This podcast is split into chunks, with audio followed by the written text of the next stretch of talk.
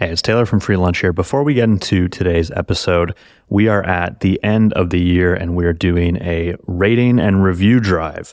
So if you have enjoyed this year's episodes of Free Lunch, please head over to Apple or Spotify, leave a positive rating and review, take a screenshot, or just let us know the name you left it under, and then send it to me at taylor@readthepeak.com.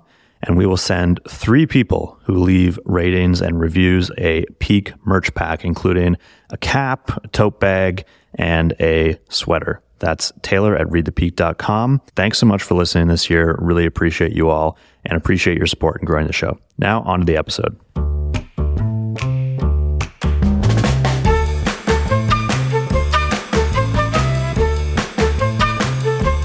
Hello, and welcome to a special end-of-year edition of Free Lunch by The Peak.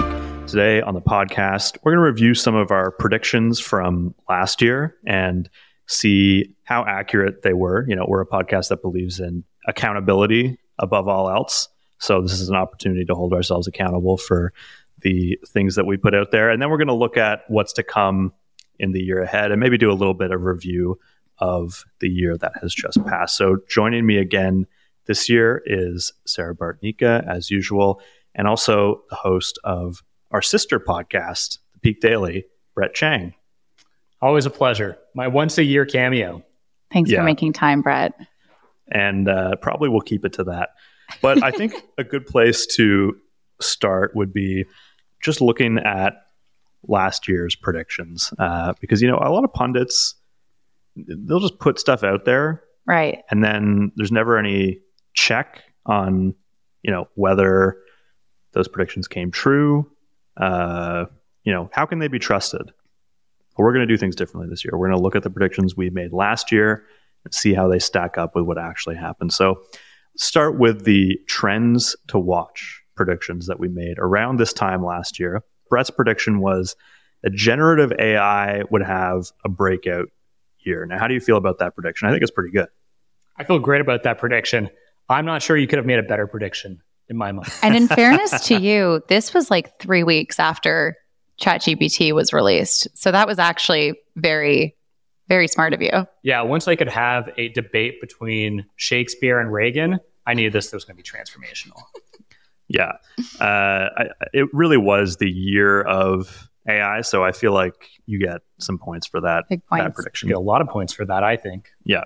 Sarah, your prediction was that the EU would push more regulation on big tech. That was your trend to watch. How do you feel about that? Yeah, like I think I played it pretty safe with my trend, but it definitely did end up happening in a very big way and reached a high point this week because the EU unveiled, I think, the first AI rules. Unveiled. They finalized them. They won't be in effect until 2025, but it's definitely happening. They also did the Digital Services Act, the Digital Markets Act, a lot of digital acts regulating digital players doing digital things. So they're really, really, no one is harder than working, no one is working harder, I think, than EU lawyers. So I hope that they're getting bonuses this year. They say there are 3 things in life you can count on: death, taxes, and EU regulation.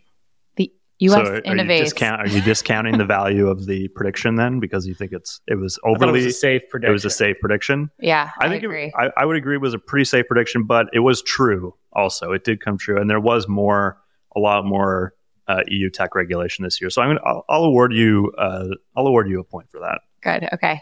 Thank you. My prediction was that there would be a lot more gene editing in medicine and technological breakthroughs in that space this year. I think that I am going to give myself a point for that, and I'll let you jump in if you disagree, because just ahead of the buzzer, we did get FDA approval on a gene editing therapy for sickle cell disease last week. So I think that deserves a point. That's a point for sure. I stick to my sphere of competency, and the world of biotech is outside of that. So I can either award you nor decline you a point.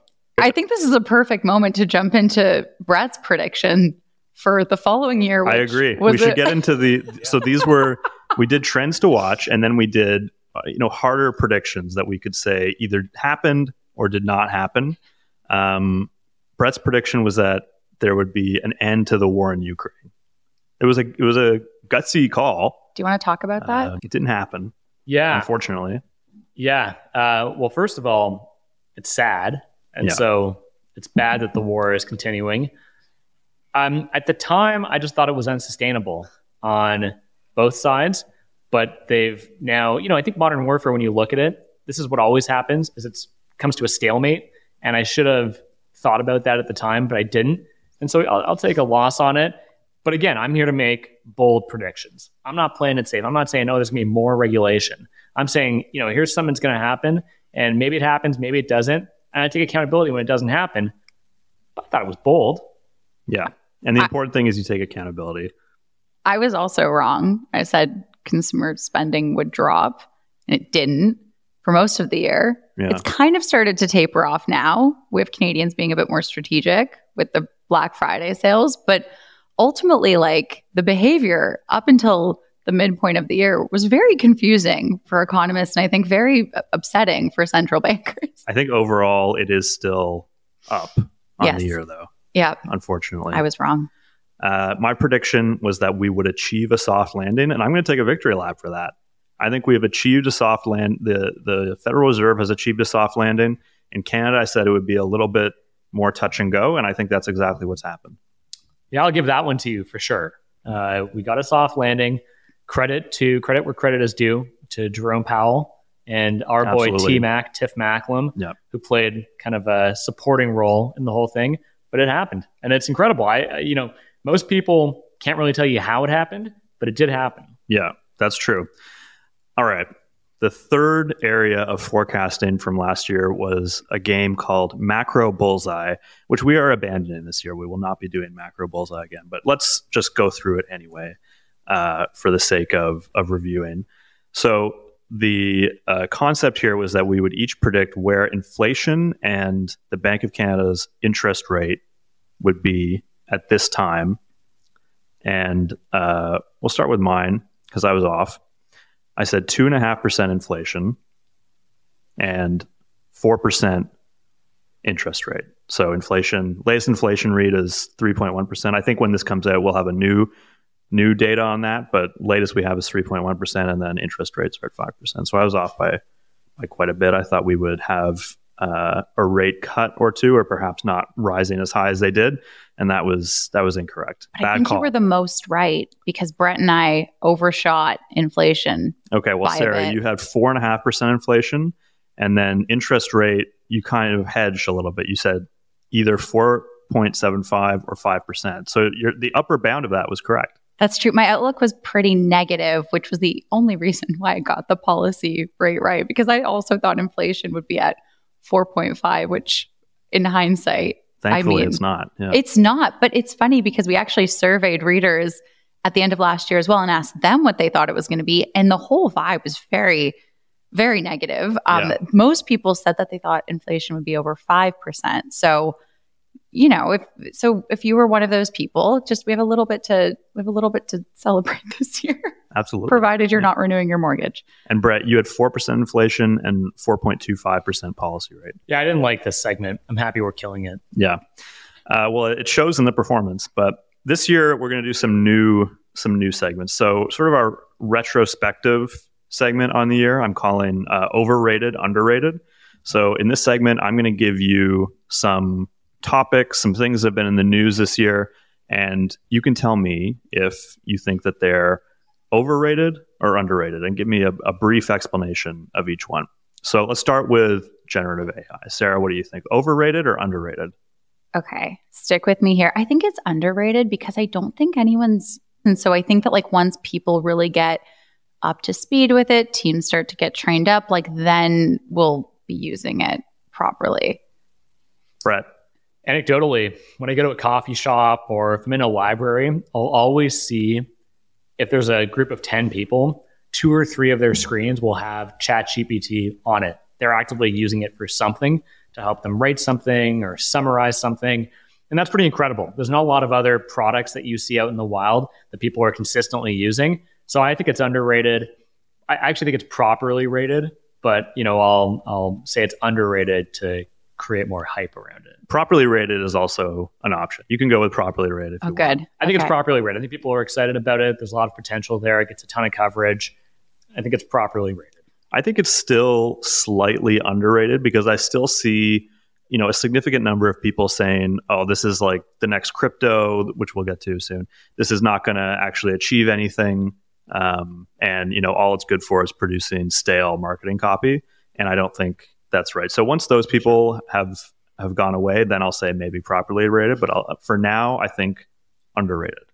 Okay. OpenAI. Staying in the same vein, let's look at OpenAI, the organization itself, and its potential as a, you know, on the leading edge of developing AI. Brett, do you think overrated, properly rated, or underrated? I think it's overrated. Okay. And the reason why is I saw some research yesterday that the open source models are beginning to perform very well. And so this is led by companies like Facebook that have, or Meta, that have open sourced their models and are contributing to a pool of development where collectively a bunch of developers are working on this simultaneously. The idea behind OpenAI was that it wasn't going to be so open. They had this proprietary behind the scenes model that would perform significantly better than everyone else. Google would have their model. Each of the big tech companies would have their own independent models that would do very well. But the open source models, if they do perform or start outperforming the closed models, OpenAI becomes much less relevant than they are today in the world of generative AI. But do you think they still have some secrets? Well, I think we all have secrets. Yeah. Like, look, when you have a company that has been able to attract some of the best talent in a field, of course, there's going to be, that can be said for Google as well, though. Mm-hmm. So if you put it in the context of just if you take away the open source models and you say OpenAI relative to Google, relative to Meta, the talent is approximately the same. Maybe speed to market and the ability to develop products might be a bit different, but the talent is about the same. So just as I think OpenAI has secrets, I also think that Google has secrets. I think Meta has secrets, and nobody's really showing their cards. And so it's impossible to evaluate who is actually better positioned for this. OpenAI was better at go-to-market than all of them. Now, will that continue to be the case? Or will it be that someone like Google that has a vast source of data that can train these models will ultimately outperform OpenAI because they have just such built-in advantage? I agree with you. The only moment... So you're saying underrated? Or sorry, overrated? Well, I started to feel like they were overrated when leadership did the Wired photo shoot for the cover. And that's when I thought, okay, we gotta pump the brakes a little bit here too. Because it was very glamorized. But I think under the hood, I will say that act specifically, but under the hood, it's still very exciting and it's going to be interesting to watch what happens. I'm going to go with overrated. I think that there's a good chance that the way people end up using AI will just be on devices that they already own. And so the people who own those devices and are building the chips for them will have an advantage that OpenAI and Microsoft do not have. And I also think that the structure of the company is going to continue to be a thorn in the side of OpenAI. And that's just a problem that, you know, Google and Apple and Meta do not have. But do we think they'll make a phone? An OpenAI phone? Like Sam Altman has kind of talked about, or do you think he would do that under a different... Well, do it independent, separate company from them. And that's like to the point of a corporate structure. It's all such a mess to begin with, and there's no effort to really fix that. So I think it's only going to get worse. Mm. Okay. Crypto. Overrated, underrated, properly rated, Sarah?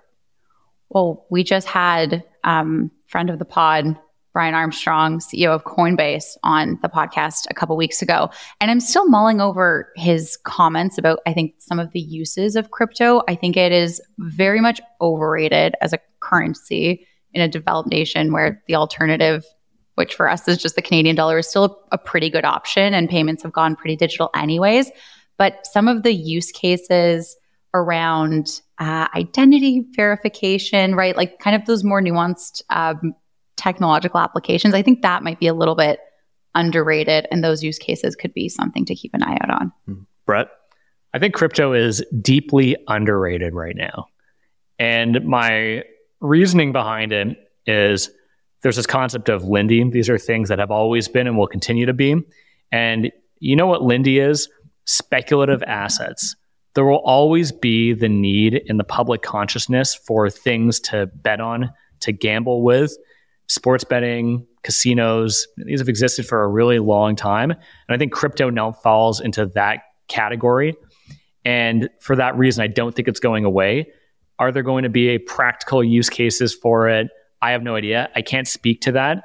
But the narrative of having a speculative asset that could turn into something big, I think is getting stronger again with the election of Milei in Argentina and a few macro developments that you're starting to see now a resurgence in crypto. And I believe that by the end of 2024, we'll likely have seen another boom in the space. Now, whether that produces anything real or material remains to be seen.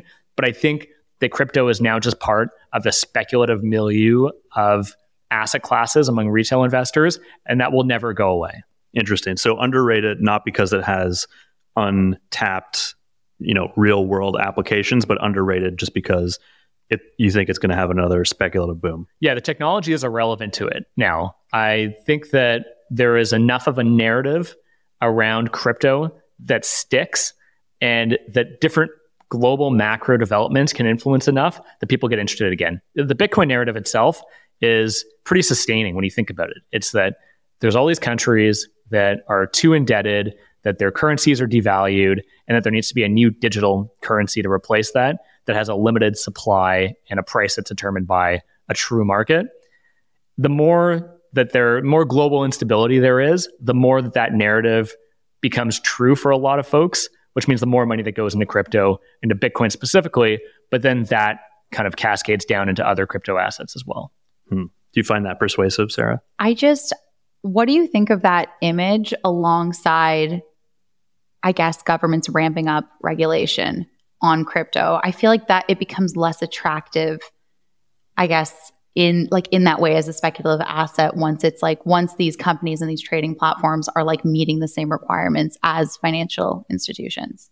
The internet is the Wild West now. I just don't think you can regulate this anymore. It's too global. And there will always, it reminds me a lot of online gaming before the Supreme Court ruling in the US that made it legal. People still bet online. They just bet on Bodog in the Isle of Man subsidiary that they were able to access. That was illegal for them to do, but they still did it. And you saw this year some of the strongest action taken against crypto, some of the biggest actors shown to be fraudulent, yet Bitcoin is now reaching back at heights that were last seen in 2020, 2021. So to me, it's the longer that it's around, the more likely that it will continue to exist. I think that is predicated on this idea that there's always going to be speculative markets, and we're just looking at one that is a digital version of other formats of it in the past. Taylor, what do you think? I think it is overrated. I think that the Americans will kill it. I think the SEC will kill it. Is that your prediction for the year? No, it's not my prediction for the year. Sounds like a prediction to me. I just think that the risk of that is high enough that even the amount of money that's in it now is too much. The reason why I'll oppose that is because the amount of legislative action that's required to make that happen, it is when Congress itself can't ban something like TikTok, which is a very popular thing to do, which was one of my predictions from last year. Their inability to do something like that that's overwhelmingly popular, to me, looks like it's even less likely that they'll ban something like crypto, which is far more contentious among senators and congresspeople. It's possible. I don't feel strongly enough about it to call it an official free lunch prediction. So let's move on. Cybertruck. So if you're not familiar with the Cybertruck, you haven't seen it, just Google search an image for it to get a sense of what we're talking about here. But Brett, Cybertruck, overrated, underrated? Underrated. I think that the global car market is moving towards electric and there's no stopping it. And Tesla just being the largest electric car producer in the US and the pickup truck being the number one most purchased vehicle in the US, I think the Cybertruck will do well. Sarah? I don't agree. I think it's overrated. Reason A, why does it look like that? And it feels... It's the future, that's why. We're living in the future. Okay. So it was, I actually have it written in front of me too, because this is my argument. Okay. So it was reportedly inspired by Blade Runner and the car driven by James Bond in The Spy Who Loved Me. But that car also doubled as a submarine. So this car is not a submarine. And until it's a submarine, I think it's overrated. I think, underrated. I think that the Cybertruck will be popular, much to my disappointment. And, you know, it gives me no pleasure to say that, but I think the Cybertruck will be popular amongst a certain segment of people who feel like the world is becoming more chaotic and more dangerous. And they, you know, want something that feels like it's secure. Like the new Honda CR-V. It's just going to be a bunch of moms pulling into Target in their Cybertruck. Yeah. Okay. Last one, overrated, underrated, Twitter/X. I don't know how to feel. I think overrated at this point. I think you need to do so many tweaks with your own algorithm just to get the experience that you want these days and not go down a deep, dark hole. And so for that reason, I think overrated. I also don't think that Linda Yaccarino knows how to use Twitter as maybe the right person to have at the helm of this company. So I don't feel good about it. But I will remain on it. And I also think that those of us that are on Twitter, I think overestimate how important it is. Like most of the population doesn't tweet, is not on Twitter. And so it's such a small group of us. And, so I'll be interested to see if it maintains relevance, but I don't have high hopes. But how come no one can make a clone? That's what I'm like. Why has a real alternative? Well, we saw this year the Meta try with Threads. Yeah. This is why I think it is properly rated, in that there is a possibility that it dies because advertisers collectively pull off of the platform and Elon Musk just personally subsidizes its existence. I think that's probably the most likely outcome here. Now, how long that can keep going for remains to be seen. But for whatever reason, there is a viral coefficient to the platform that makes it very challenging for a competitor to come along and replace it. And so for that reason, I think it's probably net underrated. Yeah, I agree. I think it's underrated as well. I think there is a great business in Twitter, and I've always felt that way. And it just has not been unlocked. I think there's a much better business than exists right now. Not a Facebook level business, but a pretty good business. And it's just never been a good business. Okay, so how much would you pay for Twitter? To purchase it? Right now. You know, this is embarrassing to admit, but I was, prior to it being taken private, I was a Twitter shareholder. Okay. And I so you did own it. I did. I did. And I overpaid. So something that you and Elon have in common. Yeah, exactly. Both overpaid for Twitter, yeah. Not as much as him, though. So anyway, you know, take my view of it with a grain of salt, because I do spend way too much time on Twitter. It's the only social media I use. All right. Thank you. That's overrated, underrated, our retrospective of the year. Let's talk about trends to watch in 2024. You give me... I'm going to keep it really short here, but I think... billionaires have been talking for a very long time about building cities. You know, cities that we have, I guess we've tried them. They haven't worked. We're going to build new ones. We have Bill Gates that has been talking about a smart city in Arizona. We have Mark Lohr talking about building a smart city. And there was a really interesting article earlier this year that came out about, you know, this kind of unnamed company that was putting a bunch of money into buying up land in the United States, presumably to build, you know, some cities. So I don't think that the concept is a new one, right? Building these smart, walkable, you know, 15 kind of minute cities. But I think we might see a push in that direction. And we've already seen it across the pond too. We've seen NEOM in Saudi Arabia. I want to see how that unfolds. And I don't think it's too far reaching. I think we might see a smart city maybe break ground in the United States this year. Okay. Brett. 2024. Well, let me set the stage. Mark Zuckerberg made a big bet on the metaverse, changed the whole company's name to Meta. His recent attempts, I think, have been failures. There's no mass adoption of the Oculus Pro headset. But I do think that 2024 is going to be the year that AR and VR becomes a real thing. Finally, I know we've all been waiting for it. And the reason why I think that is because the Apple Vision Pro will be released in January, February, and I believe it will follow the same adoption curve as other new Apple product lines. So if you remember the Apple Watch, people would ridicule the Apple Watch. Who's going to wear this? The battery's so bad. Same thing with the iPad, just a big iPhone. Who needs a big iPhone? All these products, they come to market. They're never perfect. There are first adopters that want to buy them. The product is already generally good, though, and will only get better from there. And the fact that Apple is taking a leap to release this, and Tim Cook is putting his flag in the ground, this is going to be his legacy product. The only new, net new product that he's released, I think, is a pretty big step for the company, and they wouldn't do this naively. And so I think the Apple Vision Pro will be a huge success. And I think that AR and VR will become an increasingly important part of our lives. Okay, interesting. Another tech trend prediction from you. You were right with AI, so. Yeah, they call me cutting edge Chang for a reason. They do. They do say that.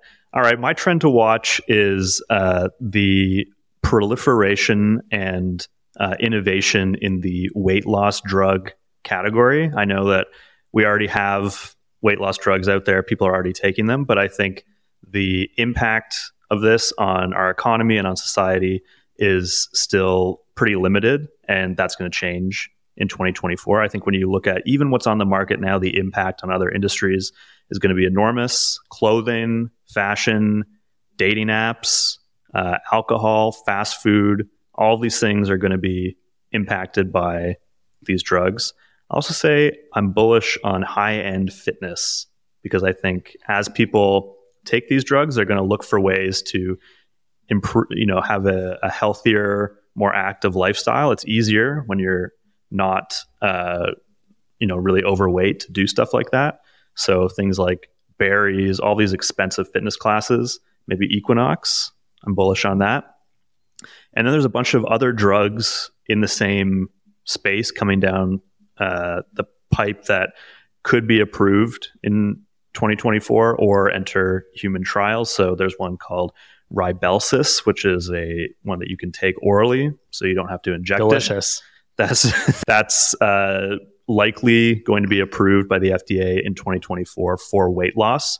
And then there's a couple other ones that are being developed.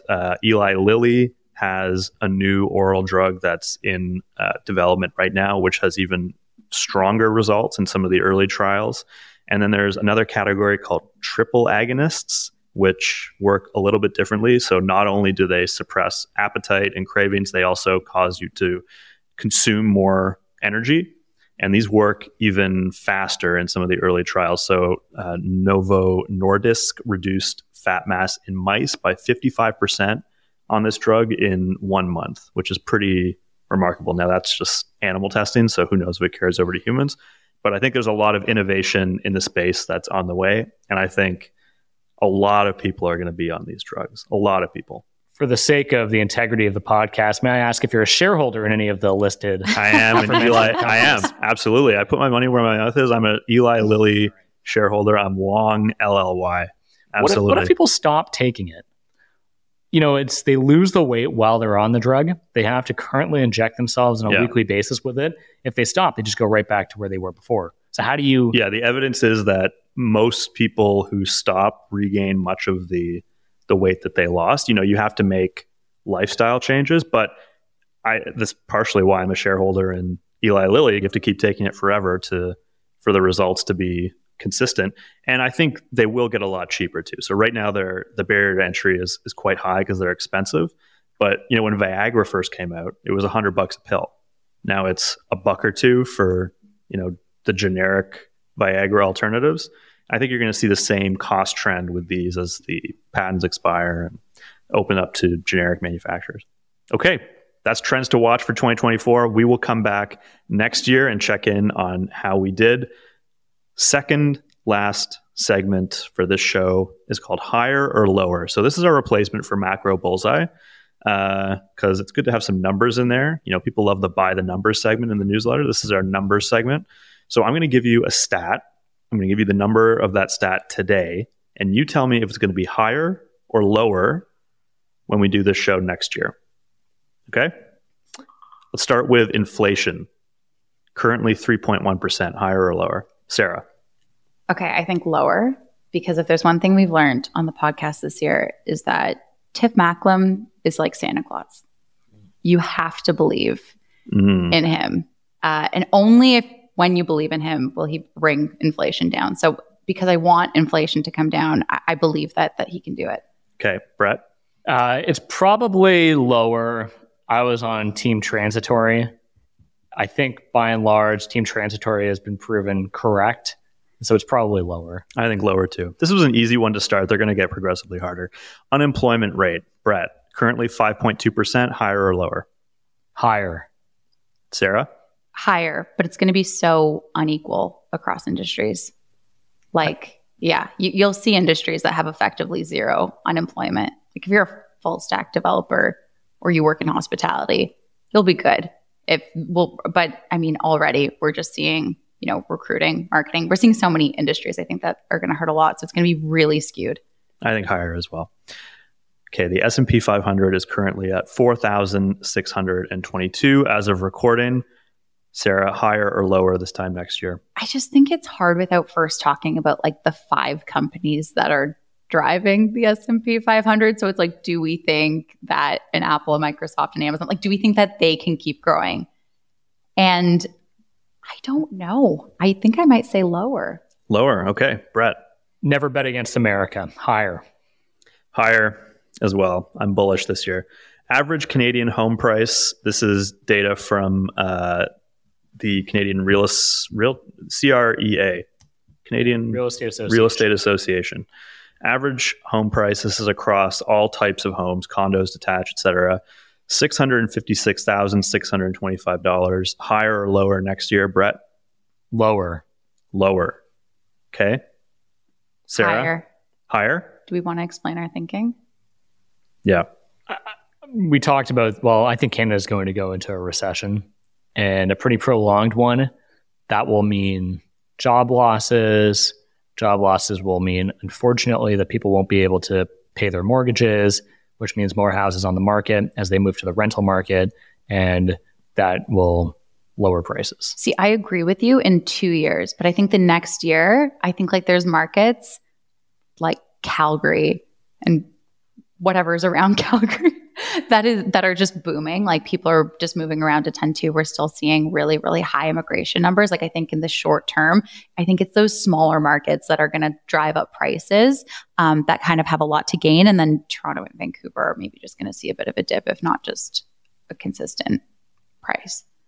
I'm going to say higher as well for much of the reasons that you said, Sarah. I think that the demand from people from the population growth that we're experiencing is going to offset any of the affordability issues because people need to live somewhere. Which brings me to the next stat, average rent, currently $2,175 across the country. Higher or lower, Sarah? Higher. Because of renewals, there's still a lot of people that aren't paying. I think as people are moving, the rents will skyrocket. I'll be contrarian and I'll say lower. Why? Because I imagine that in parts of the country, there will be greater action taken, regulatory action taken on rents, primarily rent control, which will either cap or lower existing rent. Interesting. Okay. I'm going to say higher. I think I agree with you that that's going to happen, but I think it will take longer than the next 12 months to work its way through the system. And in the meantime, for much the same reason that housing prices will go up, rents will go up as well. Supply constraints. All right, last one, higher or lower, NVIDIA stock price. NVIDIA, of course, the chip maker that's boomed as AI has taken off, currently $466. Will it be higher or lower next year? I will start this one. I'm going to say lower. Wow. I'm going to say lower. I think NVIDIA will face more competition and has, plenty of advantages, but is currently too expensive. And this is not to discount the importance of AI or the potential of AI, but I don't think that NVIDIA will be where it is today next year. Brett?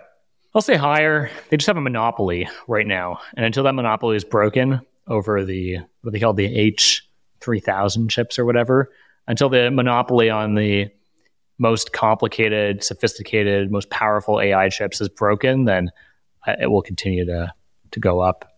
I think AMD just released some pretty promising chips. So I'm with you on that. There's going to be more competition. I think it'll go up like a little bit, not a lot. But if I was to do a stock pick, I think I'd do AMD. I might buy one AMD stock and then we can circle back. This is not financial advice. On how it did. This is, do not take this financial advice because it's not that. We also didn't talk about Chinese chip development, which could have been a trend to watch, I think, but the progress being made there, that will have implications for NVIDIA as well, I would think. Okay, last segment, best book you've read this year. What's one book you would recommend to our listeners? Sarah? Last year, I said How to Think Like a Roman Emperor, which I still like. It's a book about Stoicism. I think everyone should read it. It's a great book. This year, if we're going to talk about a business book... It doesn't have to be. Mine's not. I think that's what our audience... Well, our audience is going to want then at least one business book. So I'll keep with my business book pick. I read Red Notice this year, and it was... Bill Browder? The Bill Browder book about high finance in... Russia, and his time just being an investor finance guy over there and dealing with oligarchs, and it's a crazy book. You should read it. His account is very interesting, and I also found it interesting that our finance minister and deputy prime minister Chrystia Freeland has a mention in the book as a source for Bloomberg. Yeah, he helped her get a scoop at the time for. I believe they were romantically entwined, if I remember correctly. He describes her as a very pretty brunette in the book. Which is that true? Yeah. Interesting. So that, we're not speculating. Take that for what it is. Yeah, but I do remember reading that. Yeah. Reportedly, I don't know. It's a good book. I recommend. Oh, I didn't know that. Interesting. Okay, Brett, your book. Great year for books. Holy smokes. Lots to choose from. Atomic Habits. New Year, New You. I'm rereading Poor Charlie's Almanac in memory. Rest in peace. Of Charlie Munger, who passed away this year at 102. And it's scattered. It's all over the place, but there are some really good nuggets in it. And I think it's a good read for anyone. Yeah, like I said, you'll read it and a lot of it you'll be like, not super applicable to me, but some of it very applicable and very helpful. And so... I'd recommend, and Stripe Press, created by the Collison brothers, has published a new version, which is nice. It's you can read it online for free, you can get the audiobook for free, and you can buy a nice hardcover that is well designed and laid out. So, is this sort of snippets of wisdom from Charlie? Yeah, so quotes, exactly. So So he's made a bunch of speeches throughout his career. Mm-hmm. So when he has a framework of how he evaluates businesses at Berkshire Hathaway, which is interesting. And helpful, especially if you're interested in entrepreneurship. And then on top of that, he has speeches that he's made with nuggets of wisdom that he's collected from all these different disciplines and how he entwines it into his worldview and how he kind of views what's going on. And I think it's very enduring stuff. Okay, interesting. My book recommendation is Children of Memory by Adrian Tchaikovsky. This is a fiction book, just to switch things up a little bit. And I'm recommending it because I'm not going to go into the whole plot, but I think it's the most interesting and nuanced exploration of what it means to be conscious and intelligent and what that might look like in non-human entities. In this case, it's birds, but I think the parallels between that and AI is really interesting. And it's also just a great story. So that's my pick for the year. And that is our end of year wrap up show for 2023. Thank you all for listening throughout the past 12 months. It's been a great year. Thank you for spending your time with us, and we'll see you back in the new year.